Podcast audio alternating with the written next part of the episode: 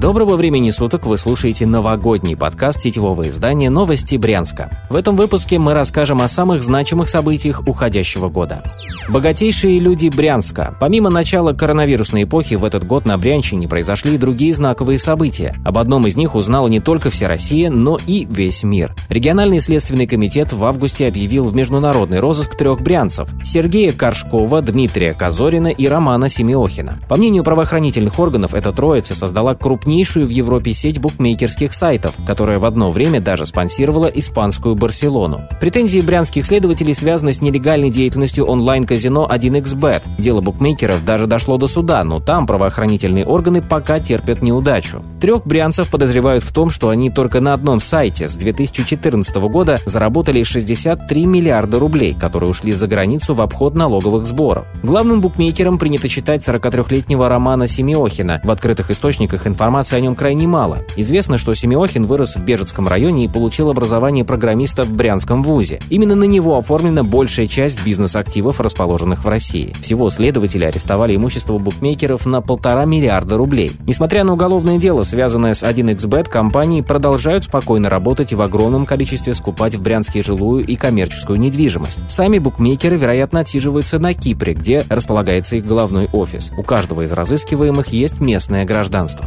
Коронавирус. Пандемия дольше полугода бушует в регионе. Новости Брянска напомнят о том, как все начиналось. Пока одна за другой закрывались границы, в Брянской не было ни одного случая коронавируса. Первая истерия началась после того, как у гражданки злополучного Китая выявили высокую температуру. Женщина ехала на поезде из Киева в Москву. В Суземке ее с повышенной температурой экстренно забрали из вагона и доставили в областную инфекционную больницу. Тесты на коронавирус тогда в регионе не делали. Пока анализы иностранки направлялись в Москву, цепная реакция уже была запущена. Пассажиров поезда, в котором ехала китаянка, отправили на карантин. В Москве состав встречали в полной экипировке и с термометрами наперевес. По возвращении в Киев поезд подвергли тотальной санобработке. У китаянки оказался обыкновенный ОРВИ. После этого случая настало относительное спокойствие. В следующий раз регион сильно взбудоражила ситуация в протестантской общине, которая называется «Пробуждение». Несмотря на предостережение властей, ее прихожане продолжали встречаться в церкви и ходить вместе в баню. Один из них накануне встречал мать, прилетевшую из Испании. Спустя некоторое время она приболела. Потом заболел ее сын, а затем и половина прихожан. На этот раз тесты подтвердили коронавирус. Очаг в протестантской общине вызвал противоречивые чувства у брянцев. Пока в регионе фиксировали единичные случаи инфекции, прихожане вдруг повысили статистику зараженных до 100 человек. Многие осудили действия протестантов, которые допустили распространение инфекции. Итогом стал ряд уголовных дел. Одно из них коснулось той семьи, которая первой принесла коронавирус в общину. Недавно брянские суды начали рассматривать дела тех брянцев, которые в соцсетях в первой половине апреля писали комментарии, возбуждающие религиозную рознь. Именно в это время очаг в протестантской общине являлся самой резонансной новостью в регионе. После этой вспышки брянские власти начали закручивать гайки, вводить ограничения и подстраивать под это дело региональное законодательство. Позже ситуация в области достигла полного локдауна.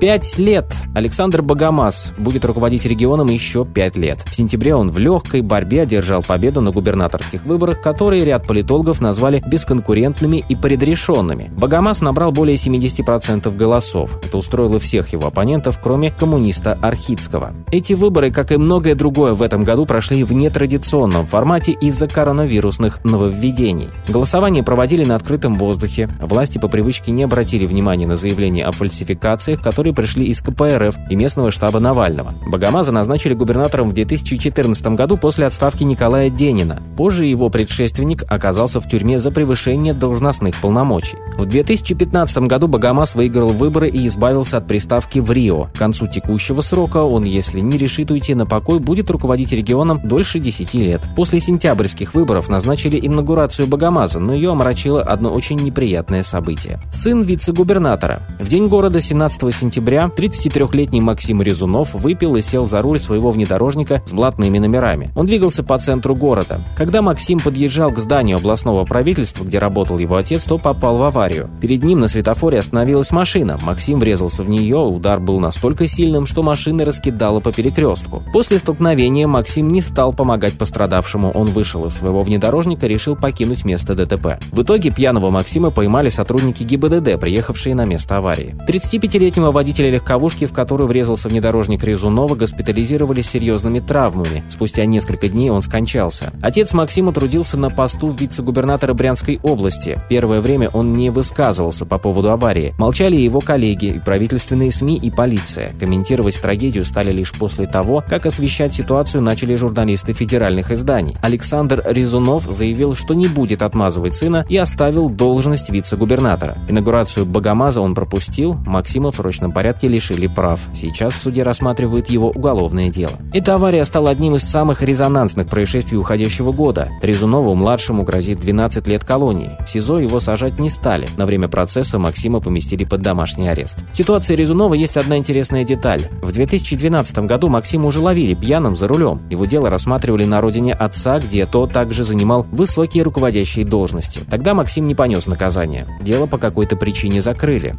Подробнее об этих и других новостях читайте на сайте newsbryansk.ru. Вы слушали новогодний подкаст новостей Брянска. Будем жить, будут новости.